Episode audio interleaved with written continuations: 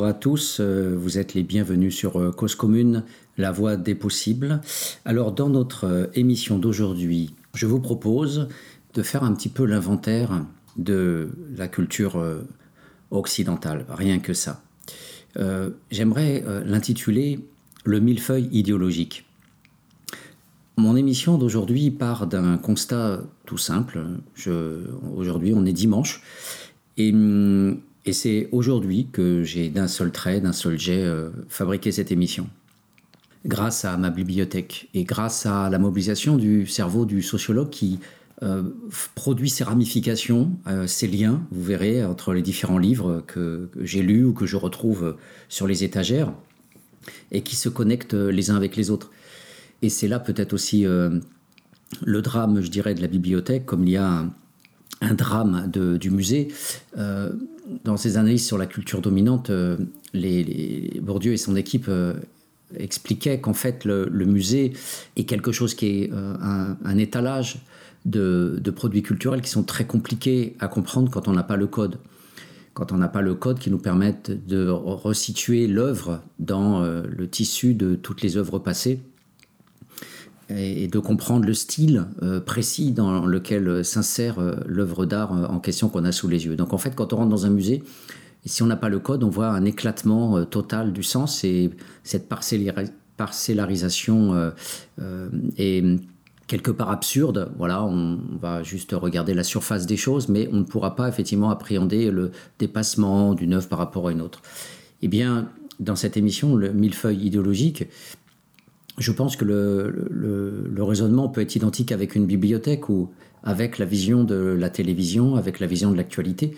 Euh, c'est une réflexion que je vous propose aujourd'hui sur euh, l'aliénation.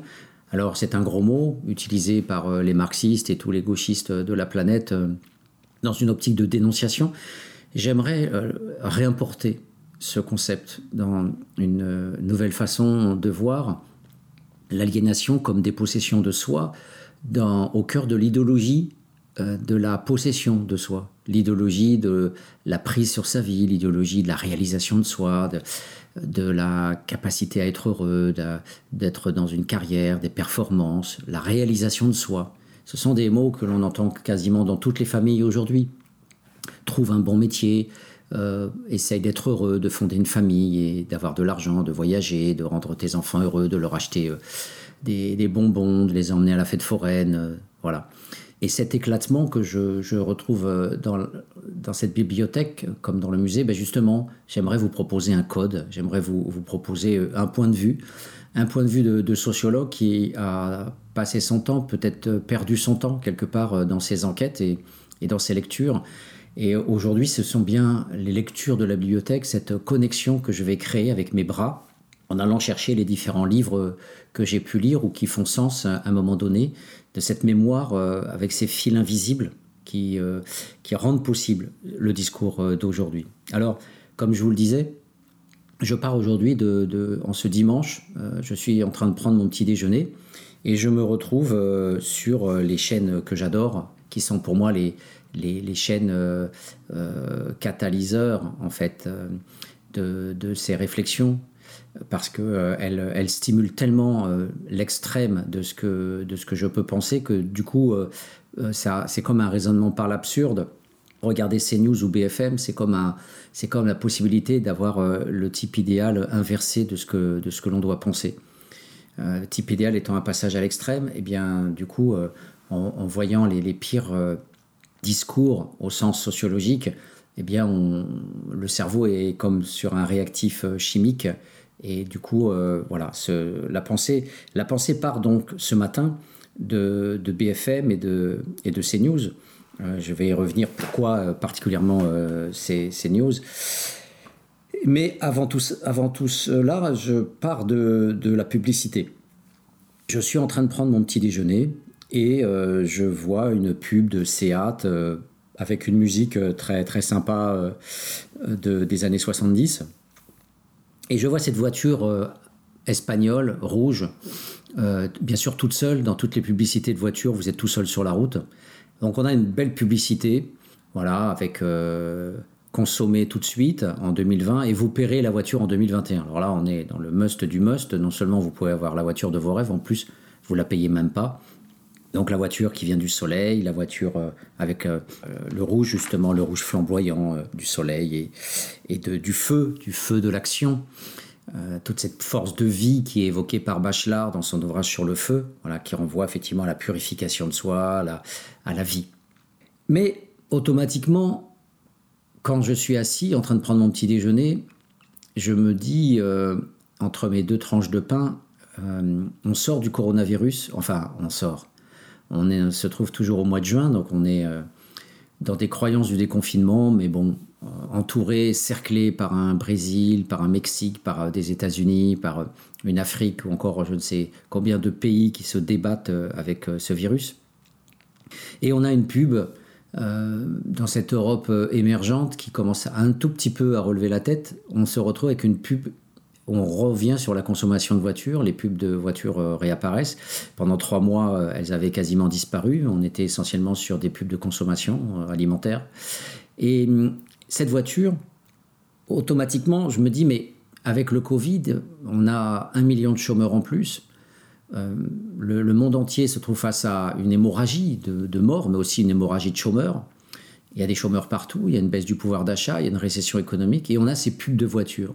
Voilà, on va continuer à, bouffer de la voiture. Mais comment va-t-on pouvoir bouffer de la voiture? Puisqu'il y a de plus en plus de chômeurs, il y a de moins en moins de pouvoir d'achat. Et, et, donc je me dis, cette publicité, finalement, elle nous emmène vers le symbole d'une sorte d'effondrement dans l'absurde et dans l'aveuglement, on va tous droit dans le mur, et pourtant, on y va. On a la certitude que ce modèle euh, économique euh, est conjoncturellement euh, impossible, puisqu'il y a de plus en plus de chômeurs, et, structurellement aussi, c'est un schéma absurde, puisque bientôt les matières premières vont s'épuiser, il n'y aura plus de possibilité de construire tous ces bagnoles, de construire tous ces biens de consommation, et à un moment donné, l'humanité va se retrouver devant ce que les collapsologues d'aujourd'hui euh, parle d'une fin du monde et d'un retour vers euh, des tribus éparses sur la Terre après le chaos mondial. Mais nous sommes tous aveugles. Et, donc, le millefeuille idéologique, c'est-à-dire cette épaisseur de croyances qui viennent de, plein de choses, notre socialisation, qui nous pousse à croire euh, le cela va de soi, le monde environnant, immédiat, on, est dans ce monde-là, donc on y croit comme gamin qui serait né dans une prison et qui ne verrait que les murs d'une prison et qui ferait euh, sien les murs de la prison. On a, cette euh, structure qui se résume finalement en une autre phrase que j'avais quand j'emmenais mon gamin à l'école et tous les matins j'étais obligé de prendre ma voiture, d'avoir un petit tronçon d'autoroute avant de repasser par le bois de Vincennes pour le déposer à son école. Et, là, et là, euh, j'avais cette phrase que je lui répétais, regarde, euh, mon fils, nous sommes obligés de prendre la voiture et autour de nous, nous, nous avons la chance d'échapper à ça, mais autour de nous, nous avons des gens qui achètent leur voiture pour se rendre au travail, en l'occurrence à Paris, puisque c'était les bouchons monumentaux du matin sur la A4, et ils vont avoir de l'argent en ne pouvant aller au travail grâce à leur voiture. Et avec cet argent, ils vont racheter une voiture pour pouvoir à nouveau être sur l'autoroute pour aller à leur travail, pour pouvoir gagner de l'argent et se racheter une voiture pour aller sur euh, l'autoroute et dans les bouchons. Et, ce simple constat euh, littéral de la condition moderne suffirait à produire au suicide un suicide de baleine, un suicide collectif, tellement cette absurdité est rayonnante, tellement cette absurdité et, et, la lisibilité même de la folie du monde moderne. Donc qu'est-ce qui fait, euh, qu'est-ce qui fait que euh, ça ne s'arrête pas? Vous vous souvenez de cette phrase d'un technocrate de la République, ancien résistant, qui disait Mais indignez-vous Et il est vrai que toutes les nuits debout, les indignations, euh, les formes de vie alternatives, les routards, les zadistes, les petites communautés bio, les petites coopératives euh, qui, se, qui, sont dispersés à droite à gauche, ou tout simplement même les fuites solitaires du monde en, en ayant la possibilité, avec quelques maigres économies, de se barrer en, Patagonie ou dans un village pauvre de l'Inde, parce qu'on sait qu'avec le change, on pourra vivre quelques années, eh bien, malgré toutes ces fuites-là et toutes ces possibilités pour certains d'échapper à cette folie, l'immense majorité de l'humanité veut consommer. L'immense majorité de l'humanité veut cette voiture sur l'autoroute A4 à 7 heures du matin, dans les embouteillages et dans la folie du pouce-pouce à deux à l'heure, contredisant bien sûr la publicité de Seat où on voit cette voiture euh, seule sur les routes du désert comme euh, toutes les voitures, les Toyota, les Renault, les Peugeot, euh, les Ford, euh, les Lexus, les BMW, les Mercedes, euh, toutes ces voitures sont à égalité dans le pouce-pouce. la grosse berline avec son V6 et ses quatre pots d'échappement, eh bien, elle fait aussi du pouce-pouce à 3 km/h sur l'autoroute à 7 h du matin. Voilà la folie du monde, folie conjoncturelle, folie structurelle. Et, et, je pars de là au départ. Et je me dis, euh, euh, donc euh, il y a une idéologie quelque part qui se trame et qui, a plusieurs sources.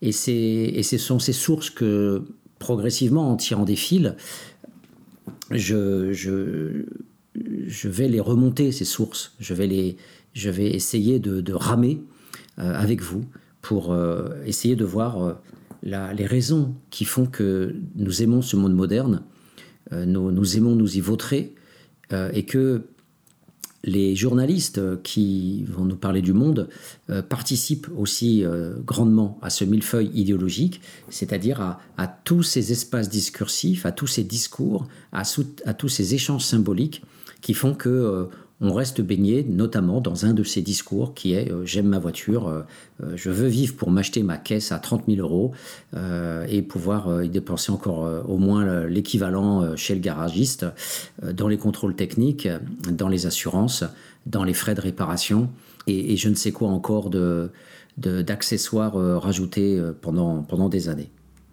Alors la sociologie est convoquée la sociologie est, sollicitée dans ce cheminement où mon cerveau donc euh, prend cette publicité en pleine figure et, je me dis mais pourquoi ne se rebelle-t-on pas plus, comme disait Bourdieu, qui travaillait sur l'idéologie toute sa vie, sur ce qu'il appelait le capital symbolique?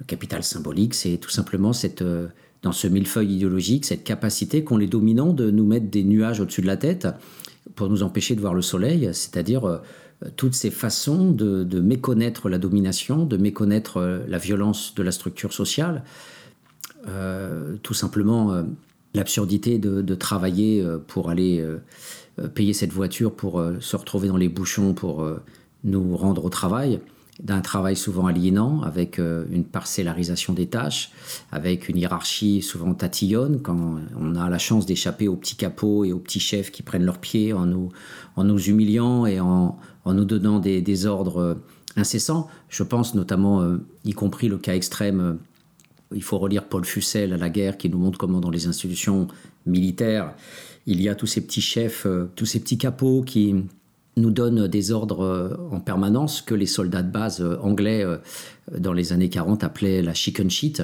la chure de poussin, la merde de poussin, toute, toute cette petite puanteur qui, qui, nous emmerde à longueur de journée, hein, emmerde, merde, chicken shit, voilà. Et Paul Fussel, qui était à la fois anthropologue et journaliste, euh, rendait compte de ça dans une institution très voyante, l'institution militaire, qui, et j'y reviendrai dans quelques instants sur cette institution militaire, en, vous évoquant aussi quelques passages euh, de l'ouvrage de Didier Fassin et, Richard euh, Reichmann, L'Empire du traumatisme, enquête sur la condition de victime, puisque cette, cette réflexion va me conduire jusque-là, sur la condition de, l'être moderne, sur la façon dont l'individu se construit par rapport à lui-même et par, et par rapport aux autres. Et, il parle aussi de l'armée. Voilà. Et, la façon dont l'armée considère cet individu moderne, la façon dont l'armée euh, va euh, aussi avoir euh, son, emprise à un moment donné dans l'histoire, bien sûr pendant les, les, guerres essentiellement, mais guerre contre les Allemands, guerre mondiale, guerre impérialiste, guerre colonialiste. Et on fêtait il y a quelques jours les 60 ans d'indépendance de Madagascar. Voilà, qui se souvient parmi les Français qu'on a exploser la tronche à des dizaines de milliers, voire des centaines de milliers de malgaches avec des massacres. Voilà, l'armée française n'a pas sévi que euh, à Dien Bien Phu, euh, et encore, elle s'est pris une tôle euh, mémorable à ce niveau-là, mais le Vietnam, l'Indochine, la Cochinchine et je ne sais quel nom réinventé par les, impérialistes.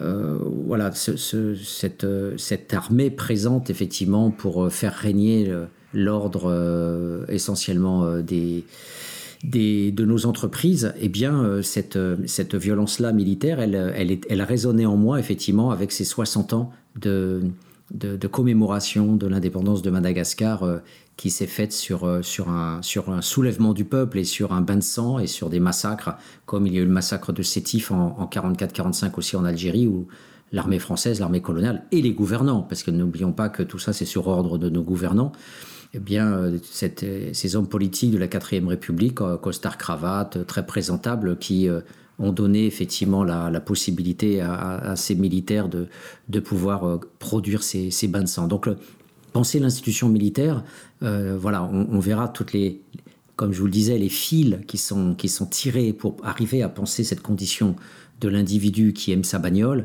eh bien, ça nous conduit aussi à penser les, les militaires, vous allez voir dans, dans quelques secondes, d'un point de vue structurel. Euh, c'est ça qui est important. Euh, euh, et je vous parlerai notamment sur cette dimension structurelle des ordres structuraux fondamentaux de nos sociétés qui, qui ont été grosso modo en deux grands secteurs. D'un côté, l'ordre féodal, qui est un ordre guerrier, et d'autre côté, l'ordre capitaliste, qui est un ordre du commerce. Et nous verrons que c'est cet ordre du commerce dans lequel nous sommes bien sûr aujourd'hui, et qui est un régime euh, de vie, hein, un régime structurel. Il y a les entreprises, il y a du travail, il y a de la consommation, il y a de la bagnole, il y a, de la télévision, il on produit des routes, des ponts, etc. Et puis il y a de l'autre côté, euh, dans cet euh, ordre-là, eh bien, il y a l'individu avec sa, sa vie, sa consommation, ses enfants, et on, verra comment le lien se fait entre, entre ces deux ordres collectifs et individuels dans ce nouveau régime qui, bien sûr, convie l'idéologie, produit l'idéologie, fabrique de l'idéologie afin que l'on se repaisse de ce monde-là, que l'on s'y vautre et qu'on ne cesse de consommer. Voilà, d'où euh, on le sait tous, la publicité, bien sûr, mais aussi, on le verra, le, journalisme qui nous dit euh, régulièrement de rester à notre place. Euh, on verra selon quel, quel procédé.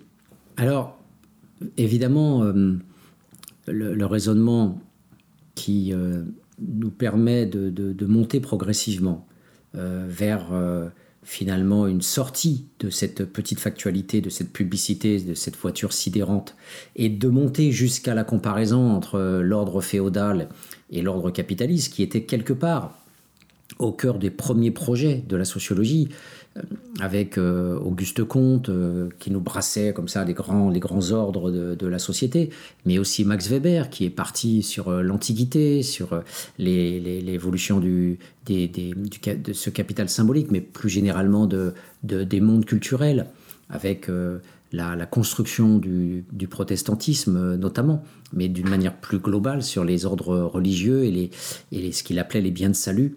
Euh, on a Fernand Brodel en économie qui nous a montré la naissance du capitalisme euh, à travers euh, le salariat au nord et l'esclavage au sud. Donc la, naissance de la sociologie, c'est un peu, un peu le cadre global dans lequel nous nous situons. cette pensée, aujourd'hui, a disparu dans la mesure où on, se retrouve dans une micro-sociologie, chacun étant dispersé sur ses petits objets. Moi, les SDF essentiellement, j'ai aussi bossé sur le maintien de l'ordre. Je vais y revenir parce que je suis concerné directement par euh, le journalisme et la télévision, puisque j'y suis passé il y a quelque temps, et je vais en reparler, justement, euh, parce que ça concerne le millefeuille idéologique.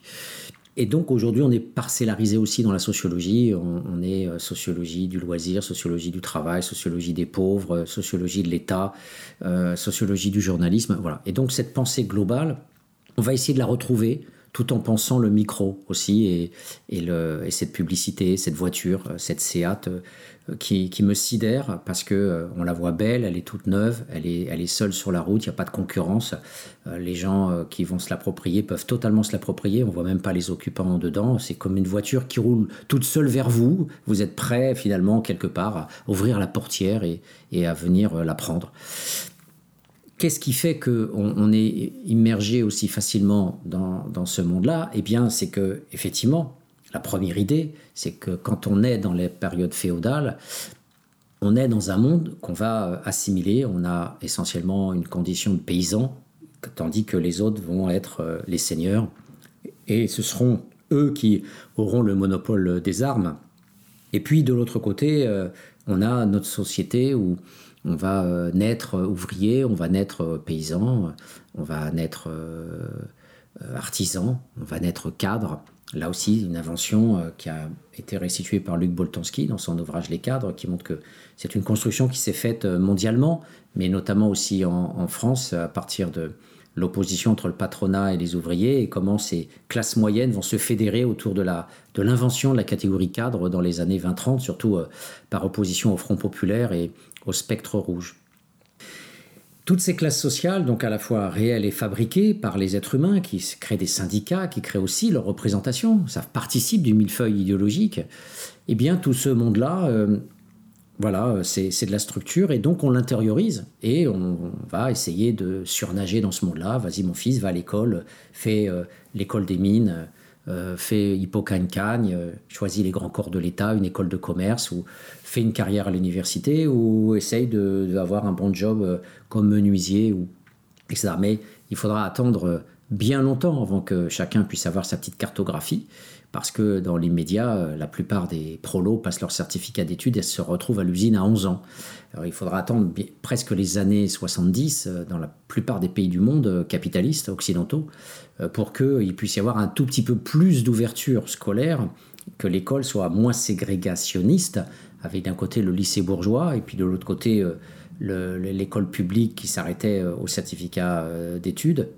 Et avec la réforme Abi notamment, mais avec d'autres réformes, euh, parce qu'il n'y a pas que la France, voilà, dans tout le monde entier, ben, progressivement, l'école est devenue une sorte de boîte d'intérim, euh, une mission locale ou euh, une ANPE. C'est une, voie permettant d'accéder à un travail, là où auparavant, le lycée bourgeois était juste la reproduction de la classe bourgeoise à travers une période culturelle légitimement, là aussi, millefeuille idéologique, légitimement, grâce à la poésie, la littérature et le savoir, légitimement leur position d'avocat, de, d'hommes politiques. Et euh, bien sûr, il fallait un tout petit peu plus de savoir technique pour être médecin. Euh, mais en tout cas, on sait que la plupart des hommes politiques de la Troisième République seront des avocats. Et, voilà, donc l'empire du savoir, ce cognitivisme scolaire, se réintroduit, se réinvestit dans, dans l'espace politique, et notamment euh, voilà l'orateur et, et dans la, la, France coloniale, dans la, dans la, Caraïbe colonisée, aux Antilles, euh, une, sorte de mimétisme euh, se produit puisque le, les, mulâtres qui vont se mettre en politique euh, après l'affranchissement généralisé en, 1848, eh bien, ces animaux politiques-là, enfin, dans la ressemblance aux animaux politiques français, eh bien, ils vont investir aussi l'espace politique grâce à l'école grâce à la maîtrise du français. Et vous avez aujourd'hui une littérature euh, d'une sophistication hallucinante dans la littérature caribéenne, comme s'il fallait dépasser le maître, justement. Hein, Peau noire, masque blanc de Franz Fanon. Mais c'est encore plus fort que ça. C'est même, même pas un mimétisme pour équivaloir au maître, c'est un mimétisme pour dépasser le maître.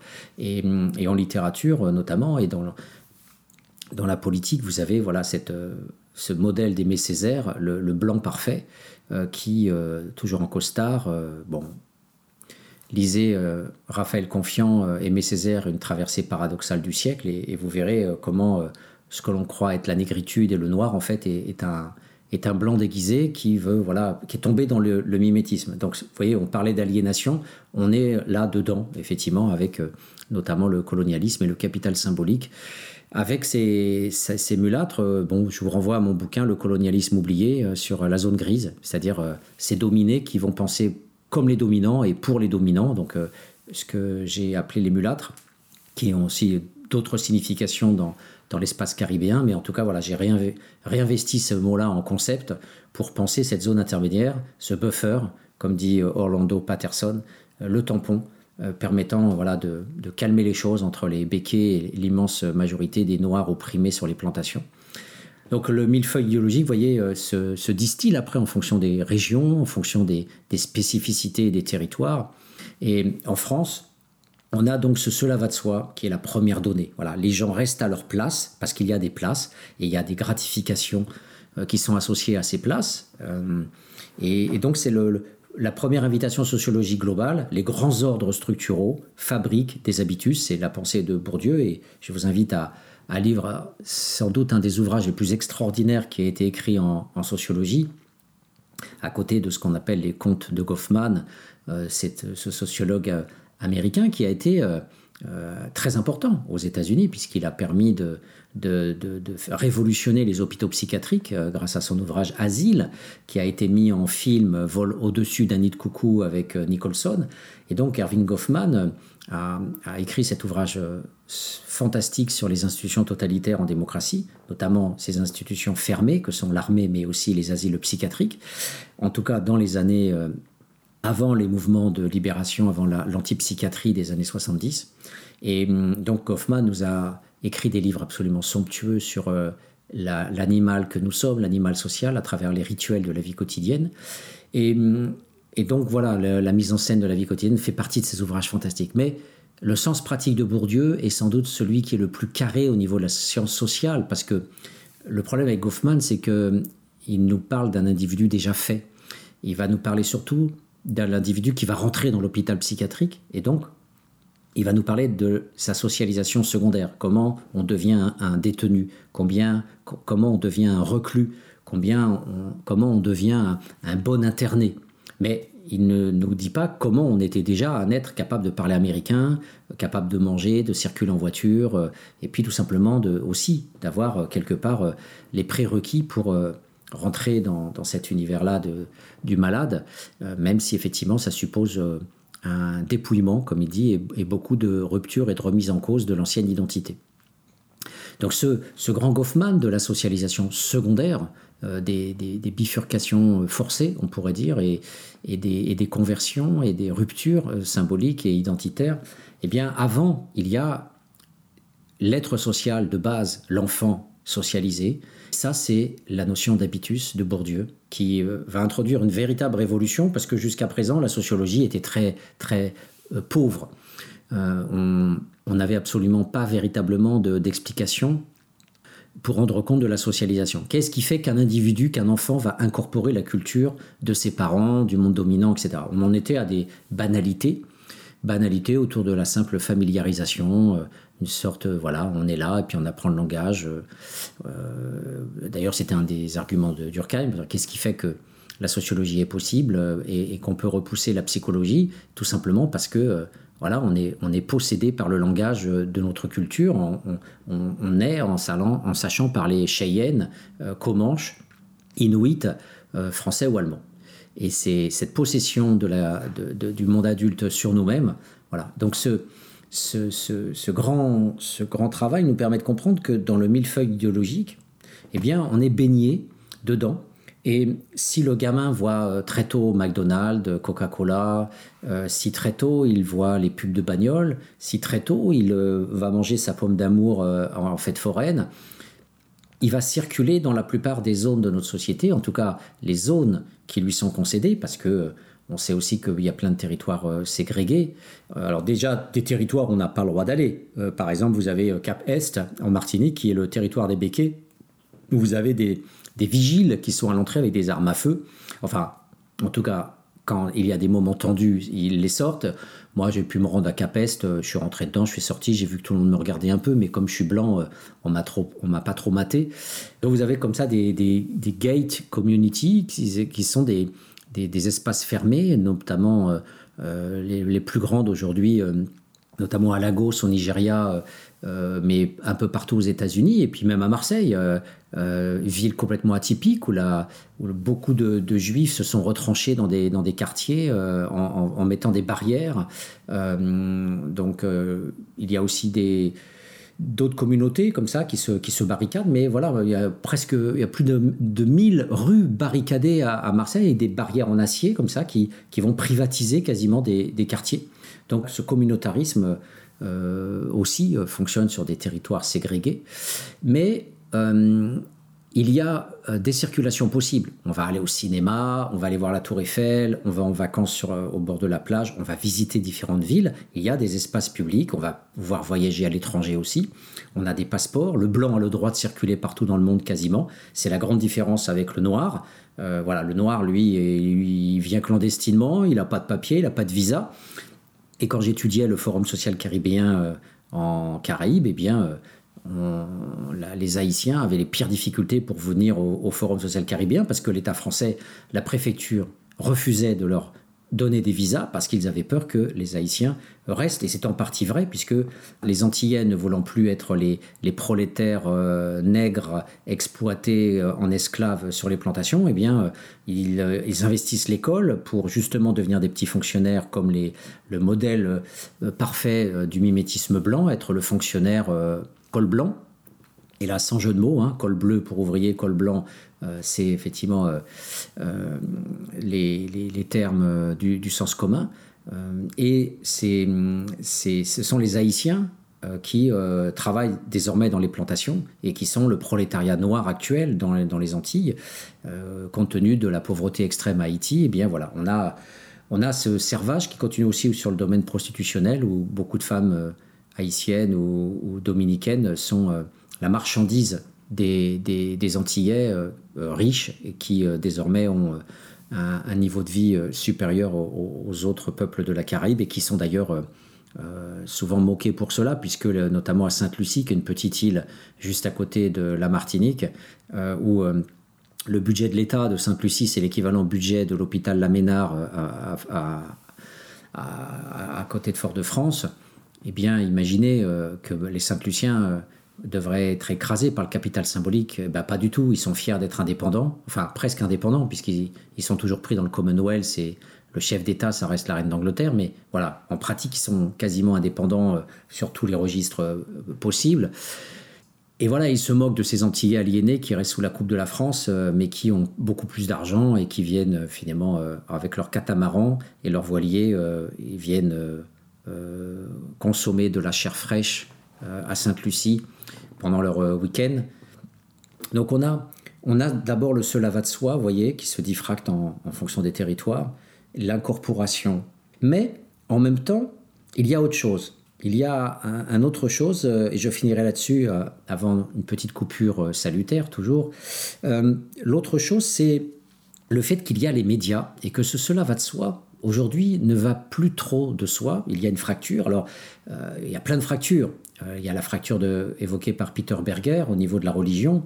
C'est Sacred Canopy. Euh, Peter Berger, qui est un des sociologues américains de la sécularisation, nous a bien montré que la modernité va aussi de pair avec la fin, une, une, remise en cause tendancielle de non seulement de la croyance en Dieu, mais aussi il y a un pluralisme religieux. Et le pluralisme religieux fragilise une religion qui auparavant était dominante la religion euh, euh, musulmane reste la religion dominante dans la plupart des pays arabes euh, maghrébins, mais malgré tout, il y a quand même non seulement la communauté copte en Égypte, mais il y a aussi voilà une, obligation à la tolérance internationale, notamment parce que l'impérialisme américain donne du fric et tout, donc on peut pas peut pas tuer tous les catholiques, tous les chrétiens qui, qui se trouvent en Afrique, d'autant plus que le colonialisme est venu avec les chars et les curés. Donc du coup il y a une sorte de guerre entre l'islam et le christianisme sur la terre africaine euh, qui euh, produit aussi ce pluralisme religieux.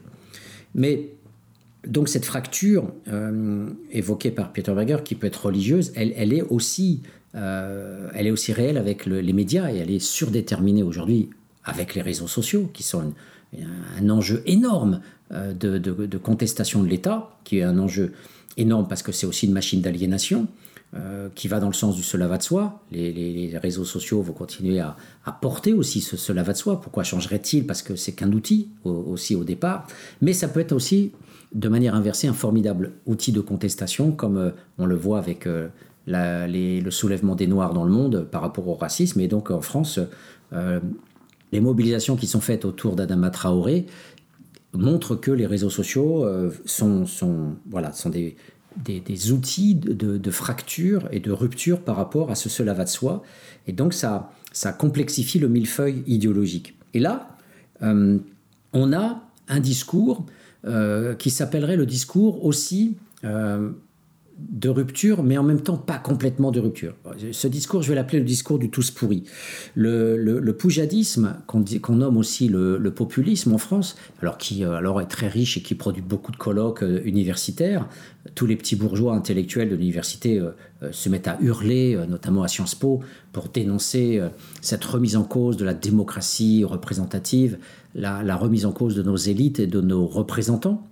J'ai même été une fois insulté par un élu euh, martiniquais qui me traitait de poujadiste parce que invité sur France, France O en 2009, euh, pendant qu'il y avait une mobilisation générale et une paralysie de la Martinique et de la Guadeloupe et de la Guyane euh, suite à le soulèvement contre la vie chère, eh bien, j'avais dénoncé la classe politique locale inféodée au béquet. Et là, il y avait un élu local qui était asphyxié et qui, euh, qui m'a traité avec un, un, romancier euh, que je ne citerai pas et qui, lui, effectivement, euh, en jouant son rôle de chien de garde, et d'ailleurs, je l'ai traité de chien de garde, qui a joué son rôle de chien de garde, le petit écrivain euh, euh, voilà, un féodé, la zone grise parfaite, le petit capot parfait, et qui, euh, qui a défendu son élu sur place en me traitant de poujadiste. Donc Pierre Poujade était un commerçant qui s'en prenait au supermarché dans la fin des années 50, et toute cette guerre des petits commerçants et des artisans contre les grandes surfaces, contre le grand capital,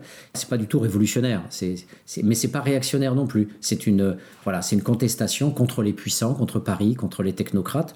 Donc le côté tous pourris, euh, les élites euh, s'en mettent plein les poches, etc., eh bien vous avez toute une armée toute une armée de chiens de garde, à commencer par les journalistes, euh, pour et tenter de neutraliser ça et te dire mais notre démocratie est belle, nous aimons nos élus, alors on les invite sur les plateaux, bien sûr BFM, CNews, et voilà, et, dès qu'il s'agit de, conspuer les, jeunes ou les, les Tchétchènes ou les jeunes de cité ou les, ou les paysans rebelles, toute forme de, de remise en cause de l'ordre établi, bah, on sort du BFM et du CNews avec les chiens de garde euh, qui euh, étaient là euh, aujourd'hui encore, ce matin, sur CNews. Je vous promets que je finis là-dessus avant la pause, et qui nous disait, suite au, bordel qu'il y a eu sur la place des Invalides hier soir, eh bien, qu'ils ne font pas du journalisme. Alors après, il y a plusieurs définitions du journalisme. Effectivement, ce journalisme-là, c'est un journalisme idéologique. Ça, il participe du millefeuille idéologique. Et vous aviez des journalistes qui nous disaient euh, il faut arrêter avec la haine anti-flic.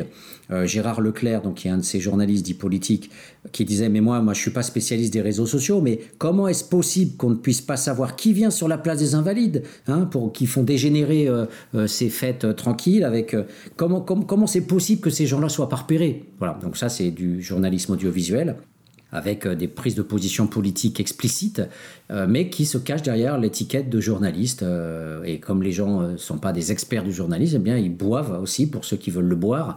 tout le monde peut aussi boire du poison. Eh bien, on a le rédac chef qui était sur le plateau.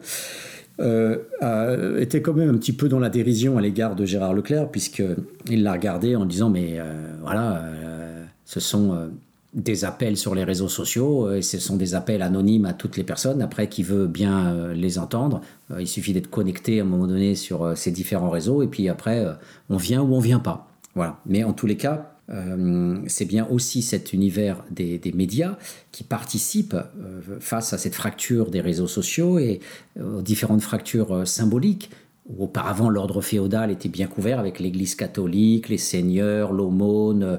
Euh, voilà, il y avait un champ assez mono-mono qui empêchait d'aller à droite ou à gauche. Eh bien aujourd'hui, on a un éclatement, on est bien dans un millefeuille idéologique, et dans ce millefeuille, eh bien, il y, a, plusieurs types de béton, il y a plusieurs types de, de couvertures euh, permettant de, de, calmer le jobard. Euh, voilà, je m'arrête là, et on se retrouve dans quelques instants. Alors tout ça, c'est à cause de notre environnement intellectuel. Par exemple, la publicité, les journaux, la télévision, tout ça. Par exemple, les journaux. Alors, je vous ai pris un morceau parce que les journaux, c'est bien aussi. Vous en avez déjà vu un bout, là. Voilà, ça c'est un peu vieux, c'est de cet été. Jeudi 7 septembre, c'est pas si vieux que ça. François. Alors, par exemple, vous avez des trucs, il y a toujours des trucs formidables dans les journaux. Voilà, par exemple, des plaisanteries que personne n'a jamais osé faire. Empin reprend son empire en main. C'est un mec à qui on a coupé un doigt, ça faut quand même les faire, ces plaisanteries-là. Hein faut quand même y aller, hein Bon. Alors, par exemple, vous avez la télévision. T'es prêt, tu tournes? Bon. Tu veux que je te fasse le clap? Non? Oui. Ça va? Comme ça, là Attention, t'es prêt? Hop, une, deux, trois. Ça va? Bon, faut tout faire ici. Alors, par exemple, la télévision. Alors, vous avez les mecs qui s'amènent à 8 heures le soir, avec des tronches de premier de la classe.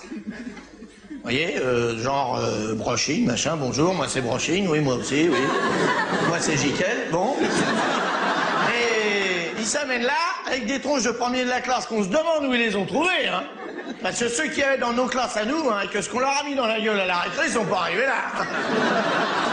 Alors ils s'amènent tous avec le sourire au beau fixe, donc, à part euh, le cocartrice, Jiquel, il fait le cocartrice, lui. Monsieur, tout est grave. Quand il y a un avion qui s'écrase dans le monde, c'est sur ses pompes, vous voyez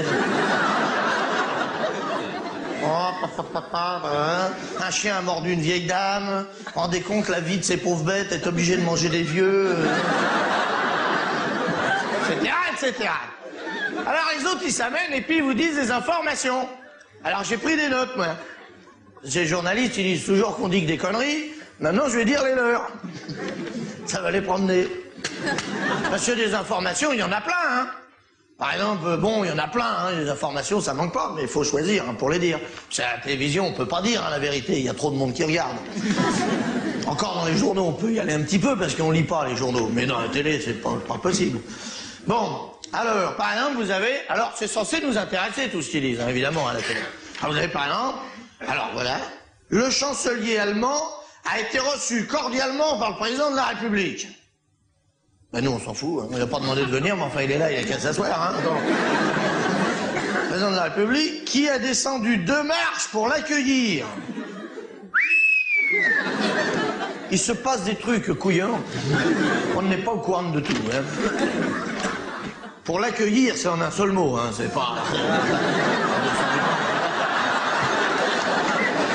Non, non. Pour l'accueillir en signe de détente en signe de détente. Attention, deux marches pour l'accueillir en signe de détente. Ah deux marches, c'est détente. Parce que s'il reste sur le perron, il boude un peu, vous voyez S'il descend toutes les marches, champagne, les gonzesses arrivent. Alors là, vous voyez S'il n'est pas content, il reste chez lui, donc le premier sinistre.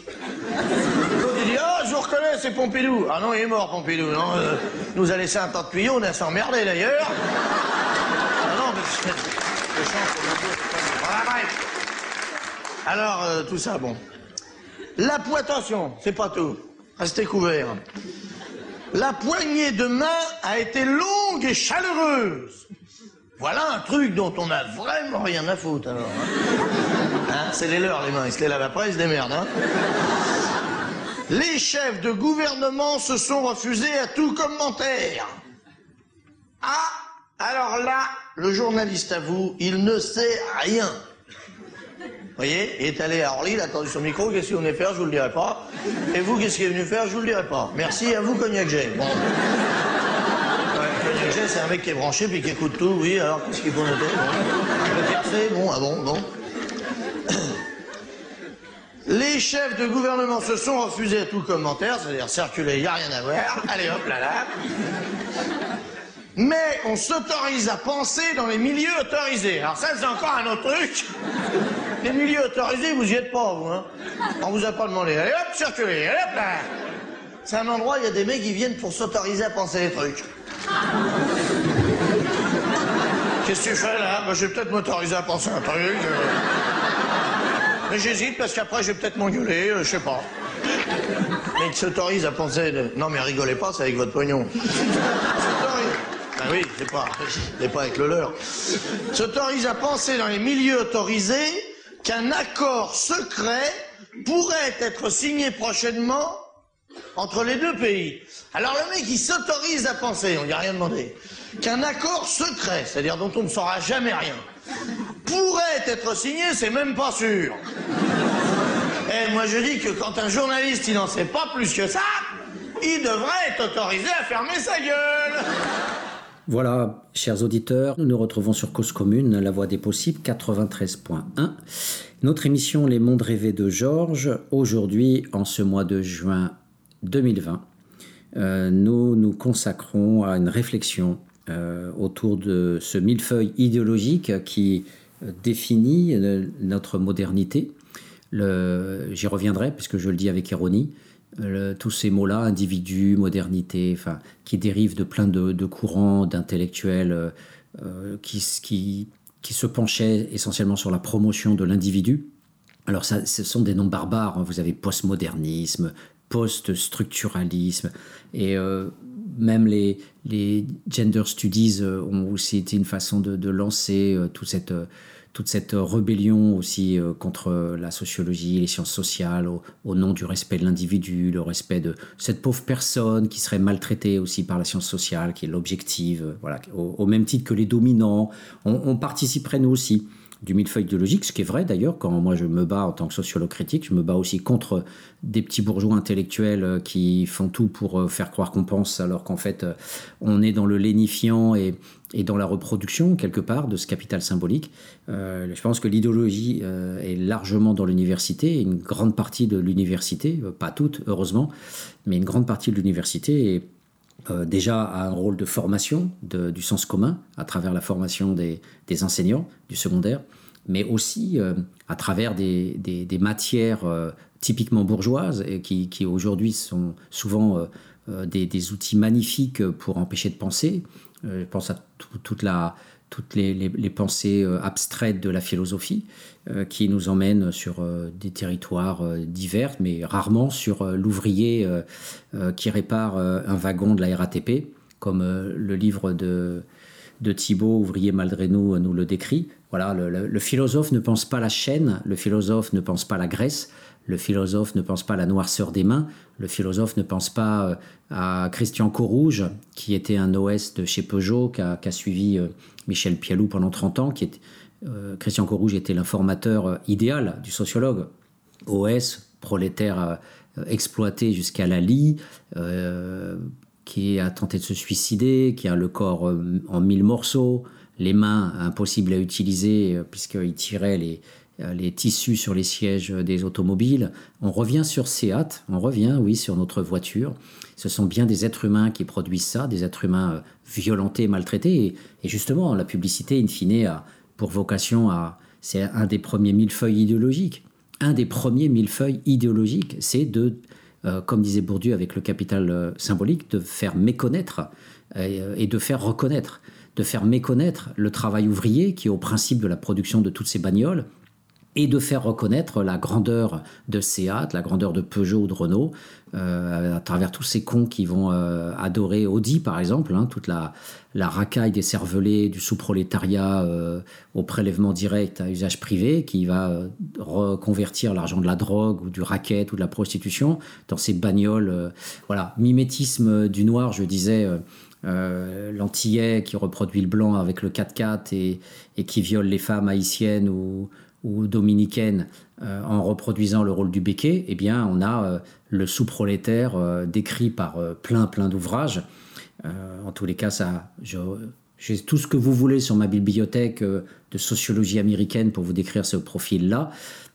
Et notamment ce magnifique ouvrage de Shudir Venkatesh, Gang Leader for a Day, être un, chef de gang pour une journée. Donc c'était un, sociologue, euh, un jeune doctorant indien américain qui, qui a été plus ou moins kidnappé par un gang et puis après qui est devenu familier du chef du gang euh, à Chicago et, qui l'a suivi pendant presque dix ans pour donner, euh, voilà, donner à voir le racket généralisé d'une population prolétaire dans un, dans un HLM américain, ce qu'on appelle un project. Et de proche en proche, voilà, il a pu voir comment toute cette carrière de ce, de ce petit chef local de, de, gang euh, dans les Black Kings, un grand, un grand réseau de bandits qui dépasse largement le territoire d'un petit, quartier de Chicago, mais qui devient un réseau quasiment national de plusieurs centaines de personnes avec des hiérarchies, comme dans une, entreprise finalement, euh, qu'elle soit religieuse ou laïque. Donc voilà, c'est ce, millefeuille idéologique de, l'Audi ou de la BMW euh, aujourd'hui qui occupe le, devant de la scène dans les consciences, voilà, avoir les Nike, avoir euh, la BMW ou l'Audi, euh, on, se retrouve effectivement dans ce conformisme. Alors, je parlais du poujadisme, tous pourris, effectivement, c'est une des façons de, réagir. Et en même temps, le problème, c'est que euh, non seulement il y a les chiens de garde de l'autre côté pour faire taire ce genre de discours en disant c'est du poujadisme, c'est du populisme, le peuple est con. Finalement, il faut des représentants parce que ce peuple-là, si on lui donne le référendum, et où va-t-on hein? Il va revoter la peine de mort, euh, il va, il va être réactionnaire. Donc il y a toute, toute cette pensée qui d'ailleurs s'adosse en partie à la, science sociale et qui en partie, pour une petite partie, euh, n'a pas complètement tort, mais euh, n'a pas complètement raison non plus. Euh, je veux parler par exemple des travaux de l'école de Francfort, tous ces intellectuels juifs allemands qui ont fui le nazisme et qui, autour de Horkheimer, Adorno, se sont retrouvés aux États-Unis. Et cette école de Francfort a, mené des enquêtes très, très intéressantes sur le monde ouvrier. Et notamment, Adorno a sorti cette notion d'autoritarisme populaire les valeurs euh, réactionnaires aussi des ouvriers. Euh, ils ne sont pas spontanément euh, syndicalistes et ils ne sont pas spontanément des Christians Courrouges parce que si spontanément la classe ouvrière était toute comme façonnée comme Christian Courrouge, eh bien il y a belle lurette qu'on aurait changé de société. Mais c'est pas le cas. Tout le monde ne peut pas être Franz Fanon, Christian Courrouge ou, ou, Thomas Sankara. voilà, le cela va de soi vous emprisonne, les idéologies du monde dominant vous emprisonnent le capital symbolique. Voilà, nous sommes pris dans le millefeuille idéologique, nous sommes pris, nous sommes pris de force, nous sommes posés dans la voiture Seat et nous devons conduire sur la route déserte que nous ne trouverons jamais à 7 heures du matin sur l'autoroute A4. Mais ça marche, ça marche. Et l'absurdité radicale, le côté ubuesque de cette publicité, euh, ça marche. Et c'est cette interrogation-là que je voudrais partager avec vous. Pourquoi sommes-nous tellement bêtes, tellement absurdement aliénés que nous pouvons regarder cette publicité où nous sommes seuls sur une route déserte, en pleine ville, avec la voiture que euh, l'on est censé acheter. Comment les publicitaires peuvent-ils nous prendre à ce point pour des cons euh, et pourquoi cela marche-t-il? Voilà. Eh ben, cela ne peut pas marcher sans le consentement. Euh, cela ne peut pas. C'est bien le discours de la servitude volontaire, comme disait la Boétie, ce magnifique philosophe politique du XVIIe siècle. Le discours de la servitude volontaire. Eh bien, nous sommes dans le millefeuille idéologique avec euh, la Boétie. Et la servitude volontaire, c'est le fait que l'on aime consommer, on se vautre dans, dans, ce, dans, ce, dans la partie euh, autre du système capitaliste, à côté de la production, vous avez la consommation. Et les deux, bien sûr, vont de pair. Et c'est là toute la force du système la, force inouïe du capitalisme, euh, c'est que faisant tomber l'ordre féodal, eh bien, on est passé d'un ordre euh, de soumission radicale à un ordre d'exploitation radicale qui s'est transformé lui-même de l'intérieur euh, pour produire le consommateur. Et l'individu moderne doit être un consommateur. Alors peut-être qu'on n'aime pas Jean Baudrillard parce que toutes ces analyses des années 60 et 70 sont bien datées, il n'y a pas d'enquête empirique, Baudrillard est une sorte de philosophe, aussi un philosophe de, très, très, très prisé dans le monde euh, pour, ses, pour son discours euh, euh, de critique sur l'aliénation moderne autour de la, de la consommation. et c'est fondé sur aucune, aucun entretien, pas d'observation, rien, c'est juste le sociologue qui se promène tout seul dans les supermarchés et qui nous décrit dans ses ouvrages, notamment celui qui s'appelle La société de consommation. Et nous y sommes nous sommes dans, dans ce, dans ce monde-là. Et donc je poursuis avec, euh, avec ces, ce millefeuille idéologique euh, où euh, le monde est peut-être dans le pluralisme religieux, mais il est toujours dans le religieux. Donc ce, cette, ce monde capitaliste s'adosse aussi sur la religion, puisque la religion nous dit quelque part, c'est Dieu qui l'a fait, donc tu te tais. C'est Dieu qui a voulu que tu sois riche, c'est Dieu qui a voulu que tu sois pauvre, c'est Dieu qui a voulu que tu puisses avoir cette entreprise eh bien, eh bien voilà. Et puis sinon, euh, si tu es à cette place-là, comme nous disent les bouddhistes, eh bien, c'est ton karma. Et puis dans la, si jamais tu fais les bonnes choses sur Terre, ta réincarnation te sera profitable et tu seras peut-être dans une meilleure position jusqu'à ce que tu puisses devenir un jour une âme pure. Et à partir de ce moment-là, ce sera la réincarnation. Donc euh, la religion euh, permet de stabiliser aussi cet ordre économique sans que les deux ne soient véritablement ils ne sont que corrélés l'un à l'autre, mais ils ne se sont pas produits mutuellement. Il n'y a pas, euh, à un moment donné, les bourgeois qui se sont assis en disant on va inventer la religion catholique, et puis on va dire euh, aux ouvriers d'aller à l'église, comme ça ils ne feront pas la révolution. Bien sûr, ça ne marche pas du tout comme ça, et d'ailleurs l'église catholique était là bien avant le capitalisme moderne. Donc il y a le millefeuille idéologique, c'est une notion importante, parce qu'elle nous permet de penser le brouillage, la complexité, la juxtaposition des mondes. Il y a plusieurs mondes comme ça qui se sont enchevêtrés, euh, euh, qui se sont connectés plus ou moins à travers euh, les périodes historiques. Et dans ce millefeuille idéologique, les journalistes, notamment les journalistes de la télévision, sont là pour entériner ce cela va de soi, et en tout cas pour calmer le jobard, c'est-à-dire quand il y a des, des choses qu'ils sont obligés de montrer, euh, parce qu'il y a des scandales, parce qu'il y a aussi des contestations, il y a des réseaux sociaux, il y a des ONG, il y a des organisations euh, syndicalistes, il y a voilà. Et eh bien du coup, il y a aussi un travail qui consiste à donner à voir ça, puisqu'ils n'ont pas le choix. On est en démocratie. Les dominants ont lâché du lest. Euh, sous l'Ancien Régime et l'ordre féodal, c'était l'éclat des supplices, décrit par Foucault dans Surveiller et punir. bah, tu t'as fait, t'as volé dans le supermarché, on te coupe la main on, te met sur la roue, puis on va te casser les os avec un bâton. Euh, c'est encore le cas euh, en Arabie Saoudite ou dans les Émirats arabes euh, où un voleur, on va lui couper la main. Donc ça, cette violence physique répressive immédiate, etc., bon, a tendanciellement disparu. Voilà, on se célèbre Badinter en 81, supprime la peine de mort. Voilà, tout ce processus de, civilisation, comme dirait Norbert Elias. L'Occident se civiliserait. Hein, voilà, donc c'est vrai que j'y ai cru à un moment donné. Euh, il y a un peu de ça, quand même, malgré tout, l'espace démocratique. Il y a quand même de la liberté de la presse. Je préfère quand même dire ça parce que c'est pas la même chose d'avoir la liberté de la presse dans un État capitaliste, même colonialiste et impérialiste. Euh, il y a la liberté de la presse, il y a du pluralisme. Cause commune peut exister en France et on peut exister ici ce matin euh, pour pouvoir dire cela. On ne peut pas le faire en Chine. Euh, on devient dissident, on devient surveillé, ou au pire, on vous met dans un laogai, on vous prend les reins et puis vous finissez en autre boudin. Donc il y a il y a, euh, bon, bien sûr, les laogai, euh, ce sont les camps de concentration en Chine, et c'est notamment documenté par Harry Wu, euh, qui a été aussi arrêté, qui a été sauvé in extremis par la femme de Bill Clinton, Hillary Clinton. donc il y a des thèses hein, sur les laogai, sur tous ces camps de concentration, et les étudiants qui ont fait Tiananmen, pour une grande partie, ont fini en, ceux qui n'ont pas été écrasés sous les chars, ont fini dans ces laogai redressés par les lavages de cerveau où, les, où les Chinois sont très forts. Et, donc le journalisme euh, donc, participe de cette démocratie. Et dans ce millefeuille complexe où à la fois on a de la liberté consacrée par la Déclaration des droits de l'homme, euh, la révolution bourgeoise est une révolution pour la liberté aussi de la parole. il y a des courants libéraux très réactionnaires, disant c'est que pour nous, ça sera la démocratie censitaire, tout le 19e siècle. Seuls ceux qui payent un impôt peuvent voter, donc le, sens, la démocratie censitaire.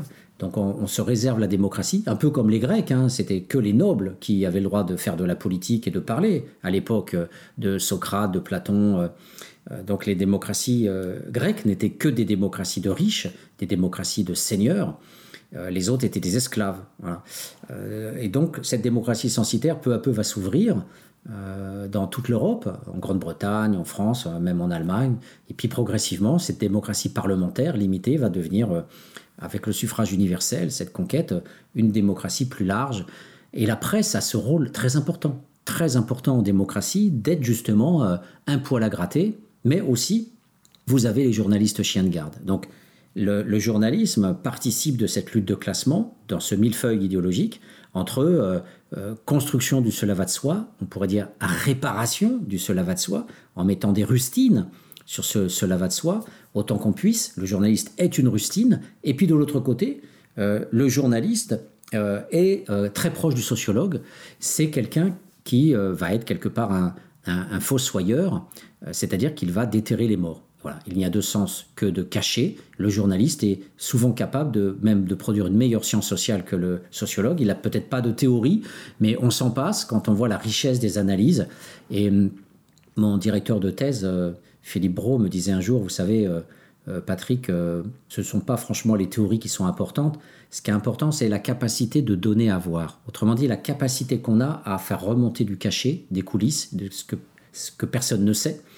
Et Philippe Bourgois, qui est un de mes maîtres en sciences sociales et en ethnographie, euh, disait le simple fait que le chercheur se rende dans des dictatures, euh, le simple fait qu'il soit déjà présent là-bas, en Birmanie, en Chine ou ailleurs, ou dans les dictatures d'Amérique centrale où il a failli mourir à plusieurs reprises, parce qu'il était là, il a pu parler aussi des, forces paramilitaires américaines qui, qui venaient aider les, les pourrites fascistes au pouvoir au Salvador ou, ou ailleurs et qui opprimaient les, les paysans, eh bien, euh, le simple fait de travailler dans une dictature, de, faire parler des gens, des victimes et de dire, de casser le discours officiel dominant. Aujourd'hui, euh, on serait bien heureux d'avoir un discours qui casserait le, celui du maréchal Sissi en Égypte, qui tue tout le monde, qui enferme tout le monde, qui torture tout le monde en Égypte. Euh, et ben voilà, le simple fait d'avoir une voix dissidente, qu'un sociologue euh, donne la parole à, des, détenus torturés euh, ou à des, à des opposants brimés et que ces opposants puissent trouver un relais avec un journaliste ou avec un sociologue, le simple fait d'avoir cette parole, euh, eh bien c'est déjà, c'est déjà effectivement euh, se donner à voir dont parlait Bro, qui enrichit la science, mais qui enrichit aussi euh, le débat politique, euh, qui permet la contestation, qui permet le changement social, et qui nous permet d'aller vers cette, cette partie de la modernité et de l'individualisme capitaliste qui va dans le sens du progrès, de l'universalisme, et de la civilisation, euh, ce sont à savoir la liberté de parole, la liberté de circuler, la liberté d'être euh, dans son intégrité physique. Euh, et c'est vrai que c'est là où le grand paradoxe de la sécurité, qui est le thème principal de la police et de tout ce que l'on débat aujourd'hui autour des violences policières, c'est que la sécurité, c'est d'abord la sécurité de nous tous, citoyens, la sécurité de notre corps, c'est pas la sécurité de l'État, euh, mais les, gens de droite vont nous dire euh, la sécurité, c'est l'État, l'ordre public, ils vont nous parler de l'ordre public. Mais on peut dire, mais oui, mais la sécurité dans la Déclaration des droits de l'homme, dans l'habeas corpus anglais, la liberté du citoyen, le respect du corps du citoyen, l'intégrité physique du citoyen, c'est ça, la visée ultime de l'ordre public. Ça ne doit pas être l'intérêt de l'État, c'est l'intérêt du citoyen, c'est-à-dire celui qui est au fondement de l'État, celui qui est au fondement de la souveraineté nationale, c'est le peuple. C'est le peuple qui élit des gens qui ne seront que des représentants. L'élu se pense comme euh, une sorte de, de personnage invité euh, perpétuellement dans ses fonctions de député ou de ministre. Euh, mais il n'est qu'un représentant. Mais ça, il ne veut, il veut pas le reconnaître. Et, c'est pour ça que la classe politique, une fois que vous faites carrière, vous ne voulez pas partir, vous voulez rester tout le temps. Et donc, on invente des commissions qui ne servent à rien. La Cour des comptes passe son temps à les dénombrer. Euh, voilà. Il y a une multitude de façons euh, de, connivence entre la droite et la gauche de se partager, pendant les périodes d'opposition, de se partager des, postes, de planquer euh, en attendant de revenir au pouvoir. Donc euh, c'est une des collusions du système des représentants qui unit euh, la gauche gouvernementale du Parti socialiste jusqu'à la droite classique gouvernementale. Voilà. Évacuant bien sûr essentiellement après le, Parti communiste ou l'extrême gauche et de l'autre côté le, Front national. Donc on a la classe politique républicaine, on pourra dire, son, son, son jeu justement de représentants, eh bien c'est une alliance euh, cachée, jamais dite, autour de, cette protection de la carrière politique et des, représentants. Et donc, l'ordre public euh, va être euh, déviée vers l'intérêt de ces dominants, au lieu de voir que l'ordre public, ça doit être d'abord la sécurité du citoyen. Et je, reviendrai dans quelques instants là-dessus, puisque j'ai été invité sur France 2 pour parler du maintien de l'ordre, puisque j'ai fait ma thèse sur le maintien de l'ordre, euh, comment ça, a été inventé par l'espace le, démocratique pour éviter que l'armée intervienne et, et utilise les armes à feu. Donc c'est bien comme la liberté de la presse, euh, comme le suffrage universel, eh bien les forces de l'ordre professionnel participent de ce cadrage démocratique, de la démocratie libérale. Euh, voilà, c'était le cas de, de, ma thèse. C'est un outil parmi d'autres de ce régime euh, du pluralisme, de ce régime donc du millefeuille idéologique aussi, hein, de le rendre possible. Euh, de laisser les minorités ou les majorités s'exprimer dans la rue. Parfois, ce sont que des minorités de quelques milliers ou quelques centaines. Parfois, ce sont des majorités de plusieurs millions, comme en mai 68, euh, grève générale, etc. Donc, les, les, les structures du journalisme, à travers notamment cette opposition entre le, média audiovisuel dans lequel j'ai été associé et où on voit effectivement toute la l'écrasement du sens. J'y reviendrai dans quelques instants à travers mon expérience de France 2. Alors j'avais déjà participé à quelques plateaux sur France 3, etc. Mais c'est vrai que la grande différence entre un plateau où on peut parler quelques minutes quand même, alors euh, en plus quand c'est euh, dans l'air ou, c'est une émission sur France Culture, bah là on peut effectivement parler pendant quasiment une heure. Euh, on peut étaler sa pensée. Mais là sur France 2, c'est une phrase. Pour passer au, JT de 20 heures, une phrase. donc je, reviendrai sur ce qui a été dit et ce qui n'a pas été dit, ce qui a été donné et ce qui n'a pas bien sûr tout ce que j'ai raconté et qui n'apparaît pas bien sûr dans, ce JT. Le journalisme est donc un champ, un champ de lutte, et ce millefeuille idéologique euh, nous montre deux faces. Alors il y a une face pour rigoler, euh, on est dimanche, et on est sur cause commune, on a le droit de faire aussi un petit peu de carnaval sociologique. Alors vous avez deux faces, vous avez la face du monstre, voilà, qui est le journalisme audiovisuel, et puis vous avez euh, la face héroïque, voilà, comme si on était dans les, grands, euh, euh, les grandes luttes mythiques euh, de Ulysse contre les cyclopes. Alors, les méchants, les cyclopes, ceux qui n'ont qu'un œil, non œil, la voie étroite du regard, eh bien, ce sont les journalistes audiovisuels qui ont ont évolué eux aussi. Euh, souvenez-vous, l'ORTF, euh, euh, De Gaulle, le contrôle de, chaque journal télévisé, c'était le ministre de l'Information, hein, le ministre de l'Information, qui avait quasiment le texte de ce qui allait être dit chaque soir. Donc là, on est comme en Chine, on est comme en Corée du Nord, on est comme en Russie, en Birmanie. Et dans la plupart des pays africains, voilà. Donc c'est quasiment une lecture de texte euh, on, est dans la caricature absolue. Donc le journal audiovisuel français de ce que l'on appelle la démocratie en France, eh ben, à une époque, c'était tout sauf de la démocratie. Voilà, c'était euh, un régime autoritaire, mais c'est aussi le problème des scientifiques, des universitaires comme des journalistes ou des hommes politiques, de ne pas avoir dit ça à l'époque. Et d'ailleurs, en mai 68, une des premières choses qui a, été faite par les gauchistes, centrée sur l'individu, la modernité, la libération du corps, c'était aussi la libération de l'esprit. Ça n'a pas été d'attaquer le Parlement, ça a été de faire des manifs pour aller vers l'ORTF, pour casser ce média euh, aux ordres du pouvoir. Donc le, le contrôle du discours euh, maintenant s'est relâché, mais est apparu une doxa, est apparue une orthodoxie euh, qui fonctionne sur un autre paradigme. Le paradigme, désormais, il est plus compliqué il est de donner, euh, en fait, à voir subtilement deux choses. Premièrement, euh, toute la structure de des médias audiovisuels fonctionne sur le principe grandeur fait divers.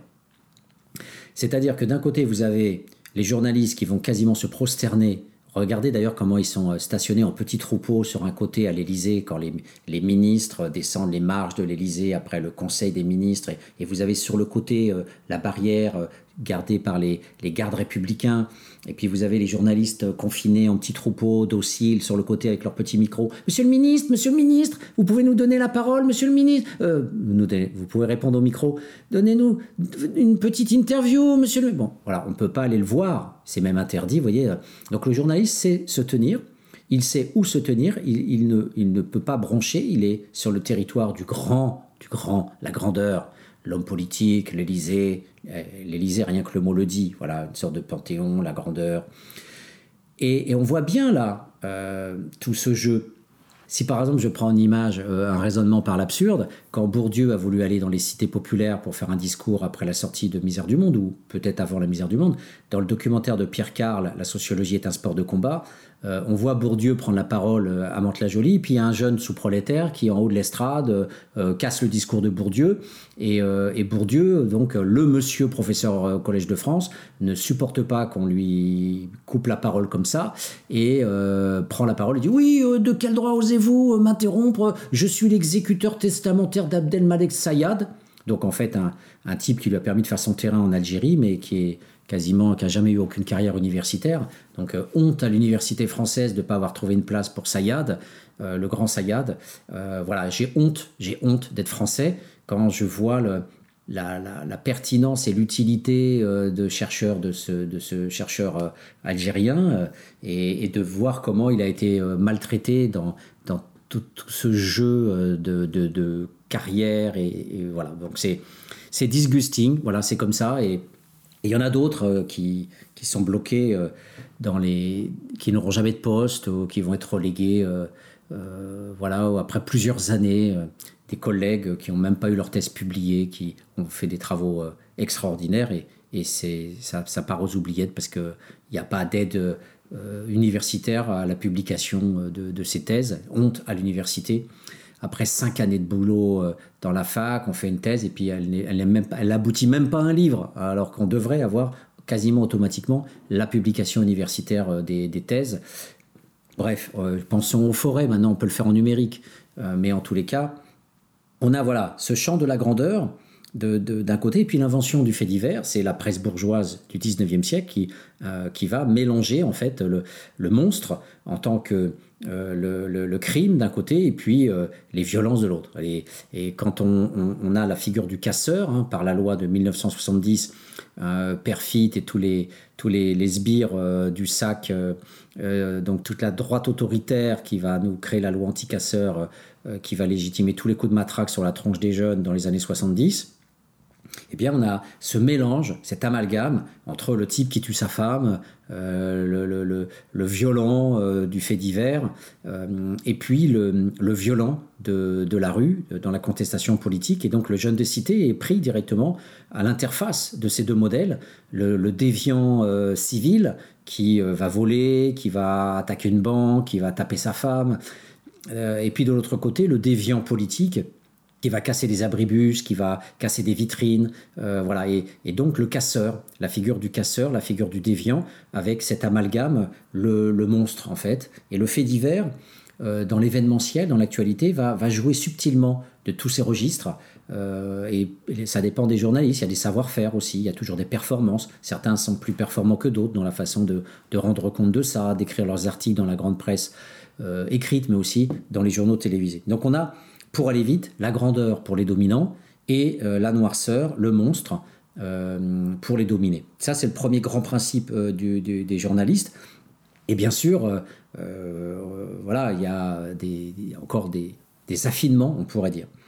Alors, le, millefeuille idéologique euh, est, subtil parce que euh, dans ce grand répertoire qui marche dans l'ensemble, on a les sommets internationaux. Vous verrez que les journalistes en fait euh, passent leur temps à nous parler des grands. Alors Charles Aznavour est mort. Alors le fait divers, dans ce cas-là, rejoint la grandeur. C'est-à-dire, on va pas dire Charles Aznavour avec 50 maîtresses ou Charles Trenet organisait des ballets roses, des ballets bleus, ou qu'un tel allait voir. voilà, on va on aura des scandales, hein, euh, euh, des scandales, mais qui supposent toute une mobilisation. Matzneff, avec euh, le fait qu'il aille violer des petits gamins de 8 ans aux Philippines. Je vous reporte à mon émission sur la pédophilie. Donc, parfois, il y a des scandales par rapport aux dominants. Mais dans l'ensemble, voilà, le, dominant est toujours euh, sur la bonne scène, le dominant du showbiz. Euh, et là aussi, il y a des effets d'amalgame qui sont très intéressants. On va mélanger la classe politique avec les médias.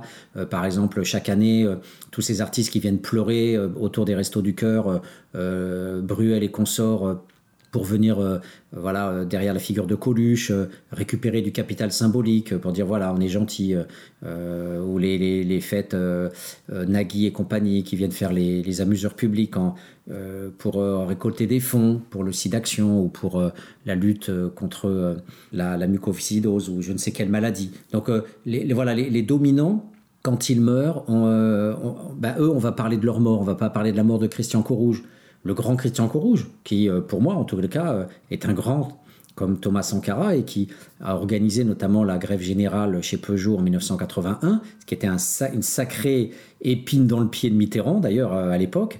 Et hum, voilà, c'est à la fois un personnage invisible pour l'immense majorité du monde, et puis en même temps un personnage aussi connu, au sens où localement c'était une grande figure syndicale, même s'il a été viré du Parti communiste et excommunié parce que c'était un OS rebelle qui supportait pas la dictature des ouvriers qualifiés à la CGT. Là aussi, hein, lutte de classe. À l'intérieur des luttes de classe, il y a aussi des luttes de classe, donc euh, entre ouvriers. Et, donc du coup, cette grandeur, eh bien, elle va rayonner toujours en, double grandeur. On est grand et en plus on va être célébré par tous ces agiographes de la télévision en mêlant subtilement la grandeur avec ce qui, avec ce qui marche, c'est-à-dire le capital symbolique. Vous aimez Johnny Hallyday, mais Johnny Hallyday euh, fréquente des journalistes qui eux-mêmes fréquentent des hommes politiques, il va être copain de Sarkozy. Donc tout ça se légitime et fabrique aussi euh, un cela va de soi euh, autour du respect du pouvoir en général. Voilà, il, est devenu riche. Oui, mais c'est Johnny Hallyday, on l'aime avec ses musiques. Bon, ok, il, a plein de femmes, il est riche, il a plusieurs châteaux. Mais donc le, la richesse qui auparavant était celle du, du Seigneur, euh, et que du Seigneur, elle était mono-mono, eh ben aujourd'hui elle est diffractée dans plein de figures, et des figures que l'on aime. Lisez le livre de Christian Lebar sur les fans des Beatles. Les Beatles, qui est une des plus grosses fortunes du monde, eh bien, ça légitime euh, aussi bien la fortune de Rockefeller, de Morgan, euh, de je ne sais quel grand capitaliste français, Bernard Arnault ou, ou, ou Tapi, voilà. Et donc du coup, ce jeu de brouillage entre les élites dominantes, et ça peut être aussi des grands sportifs, Yannick Noah ou, ou euh, je sais pas, le, le, type là qui, tire euh, et qui, qui, qui, glisse sur des skis et qui tire en même temps aux Jeux Olympiques, voilà, qui, a gagné 4 ou 5 médailles d'or. Teddy Riner, voilà, qui, qui peut aller aussi un petit peu dans les cités. Euh, bien sûr, Zidane, hein, qui a ouvert aussi son association pour les déshérités de Marseille et qui en même temps, voilà, est dans la Jet Society ce mélange et cet amalgame euh, fait que ces grandeurs-là sont évoquées en permanence dans la presse people, dans les journaux, et, quand ils vivent et quand ils meurent. Et quand ils meurent, eh bien, on en parle. On parle de la mort de tel cinéaste, de tel journaliste sportif. On ne parle pas de la mort du paysan du Languedoc, euh, et encore moins quand il s'est suicidé parce que euh, la FNSEA a récupéré toutes les subventions de l'Europe, ou parce qu'il y a, eu la reprise en main de son, champ par la banque et que euh, finalement, euh, voilà, il était sans issue face euh, à, l'aspiration de l'Europe néolibérale à faire des grandes propriétés foncières. Il y a des milliers de paysans chaque année qui, se suicident. Voilà, on n'en parle pas, voilà, mais même pas en fait divers. Et donc, cette grande structure, elle est complexifiée par, par la, la, façon dont le journal télévisé aussi va nous présenter des points de vue opposés. Donc il y a ce grand clivage symbolique, les dominés sont toujours mal vus, euh, et les, grands bons. Mais à côté de, cette, euh, de, cette, de, ce dualisme très très performant, vous avez euh, notamment, notamment France 2, c'est là où je vais vous parler de ce que j'ai vécu, eh bien on a le fait que dans le reportage on m'a demandé de, de, venir parler il y a donc c'est passé à la télé jeudi soir. Donc là on est jeudi. à vous de voir quel quel jour c'était Je pense que c'était le 25. 25 juin, euh, c'était un reportage sur les violences policières. Y a-t-il plus de violences policières aujourd'hui qu'auparavant? Donc, euh, on m'a appelé, euh, Clément Le Goff est très sympathique, hein. on a discuté au téléphone comme ça pendant un quart d'heure, d'abord pour en parler de manière informelle, et puis après, voyant que j'avais des arguments, on a fait l'enregistrement sur la place de la Sorbonne pendant une heure et demie. Et pendant une heure et demie, j'ai dit non, la question de la violence policière n'est pas la vraie question. La, vraie question, c'est la violence d'État. Et ça, c'était à chaque fois qu'il me reposait la question, parce que le but, c'était de recueillir une phrase. Donc pendant une heure et demie, il m'a peut-être posé 40 fois la même question. Y a-t-il plus de violence policière? En attendant la, la phrase qu'il voulait quelque part attendre Et je répétais toujours que la violence policière, c'était pas le vrai objet d'un point de vue sociologique la, violence policière, c'est d'abord une violence d'État, parce que la police est un, le bras armé de l'État, parce que la police, elle est équipée et outillée par l'État. Euh, les armements ont été légalisés par Sarkozy, notamment sur euh, le flashball dans les banlieues, et après ça s'est universalisé. Euh, je tiens à, louer le travail de David Dufresne, qui est un des journalistes qui bosse sur le maintien de l'ordre, qui a fait un excellent travail. Euh, sur, euh, sur tout ça et qui a bien vu que c'est bien l'État impérialiste, colonialiste qui a légitimé le flashball et légalisé le flashball pour taper d'abord sur des Arabes et des Noirs et que progressivement ces outils-là se sont diffusés, universalisés et qu'on les retrouve sur les Gilets jaunes, Nuit debout, euh, la loi travail et aujourd'hui un peu partout, que ce soit Hollande, Sarkozy ou, ou Macron, les gouvernants ont légalisé et ont légitimé l'usage de ces armes euh, qui sont beaucoup plus euh, dangereuses, sans être des armes de guerre. Euh, elles ont des effets de guerre. Elles enlèvent des yeux, elles peuvent arracher une main, etc. Donc le maintien de l'ordre, de toute façon, même démocratique, n'est pas une partie de plaisir. Les, gaz peuvent avoir aussi des effets sur les poumons. Puis il faut surtout pas les utiliser dans des espaces fermés. Il peut y avoir de graves séquelles au niveau pulmonaire.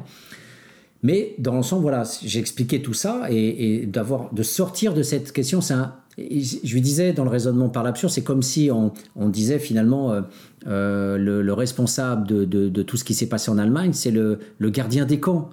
Bah, le gardien des camps, euh, c'est un exécutant d'Hitler. Et on ne peut pas comprendre le nazisme si on ne comprend pas Hitler, le NSDAP, la, prise de possession de l'État, la, réduction euh, des, Juifs à l'état d'être génocidés.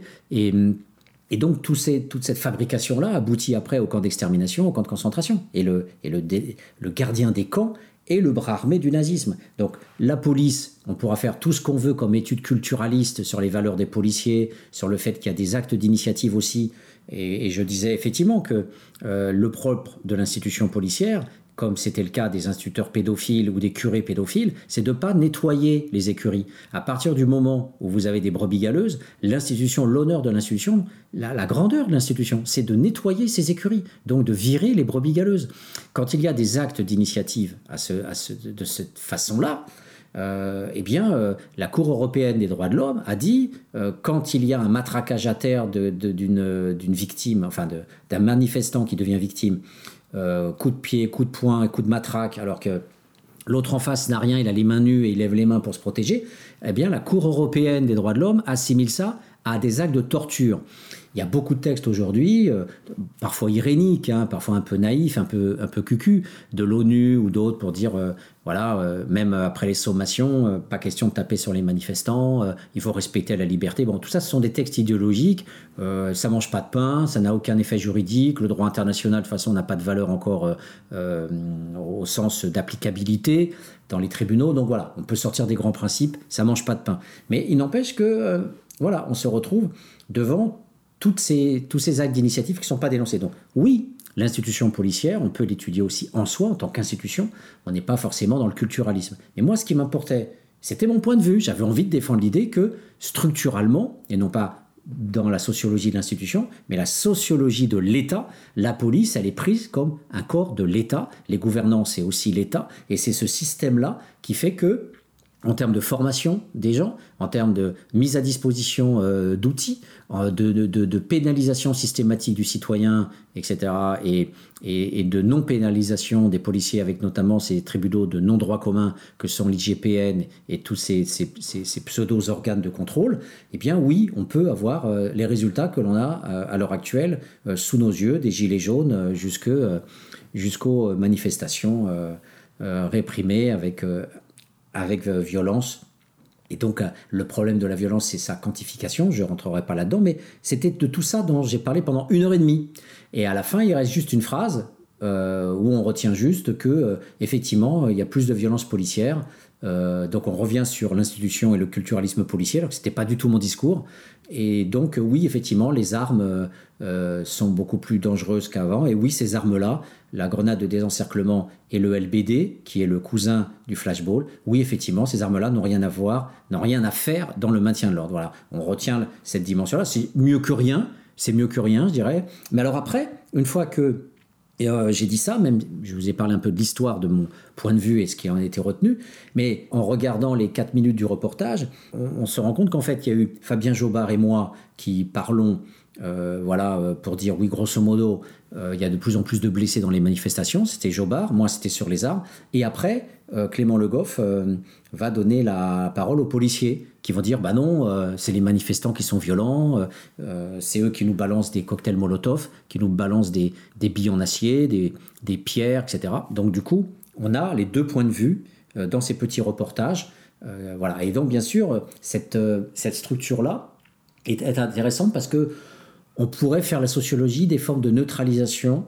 Euh, et donc, dans le, millefeuille idéologique, on voit qu'il y a cette subtilité de ne pas prendre parti et de présenter les deux points de vue sans trancher. Donc ça, c'est une forme de journaliste aussi qui, qui permet de donner euh, quelque part une vision plus ouverte, euh, sans avoir forcément cette structuration, grandeur, monstruosité qui est quand même le, regard global. Donc il y a, plusieurs régimes de vérité hein, dans, dans l'espace audiovisuel, dont celui-là.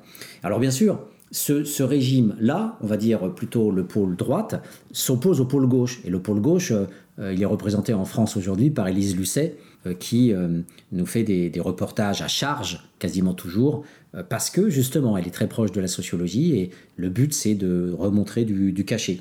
Et là, on a des, grandes figures du journalisme que, j'ai lues avec passion. Howard Griffin, qui est un journaliste qui s'est grimé en noir et qui a, pu rester comme ça pendant plusieurs semaines euh, à vivre la condition de noir dans le sud des États-Unis. Vous avez Günther Wallraff en Allemagne qui s'est déguisé en turc et qui a été à l'origine d'un projet de loi, enfin d'une loi en Allemagne contre la discrimination faite aux Turcs et aussi qui a changé le régime du salariat puisque les Turcs en fait, en Allemagne, un régime de salariat pour les migrants et de salariat pour les Allemands. Euh, c'est très ségrégationniste en termes racial et, vous avez effectivement une exploitation euh, maximale du côté des Turcs. Voilà. Donc Günther Wallraff a participé à, réduire un peu cette fracture et, à diminuer cette ségrégation à la fois euh, salariale et raciale. Et puis il y a un journaliste que personne ne connaît en France qui s'appelle Tsetson Kennedy, qui a écrit d'abord un premier livre qui s'appelle L'Amérique raciste, euh, qui a été un peu protégé par Jean-Paul Sartre dans les années 50, qui a publié des extraits de son livre euh, dans les temps modernes, qui a été pourchassé par la CIA, qui s'est réfugié en Suisse et qui après a infiltré le Ku Klux Klan euh, voilà, donc ce sont des personnages héroïques qui, voilà, qui sont même parfois au-delà de la science sociale, très largement au-delà de la science sociale par leur courage et, par leur capacité à, donner, euh, à voir euh, les dessous des mondes totalitaires au cœur des démocraties. Voilà, donc dans cette émission Les Millefeuilles idéologiques, donc on aura deux volets. Là, on avait un, premier volet, je tire les fils, je, tisse peu à peu ma toile, je, partais de ma bibliothèque, de mon petit déjeuner, de la façon dont, en regardant la télé, cette publicité sur Seat, euh, essayé de comprendre comment fonctionne euh, l'adhésion à la consommation, comment fonctionne euh, notre système idéologique actuel. Je vous disais voilà que au-delà des tous pourris, nous avons la fabrication du conformisme par le journalisme à travers la célébration des grandeurs des dominants et, la fabrication du dégoût et de l'ignoble euh, l'ignoble s'oppose à la figure du noble, la fabrication de l'ignoble à travers euh, le déviant, le délinquant, le, monstre, qu'il soit euh, le banlieue, le fait divers, etc.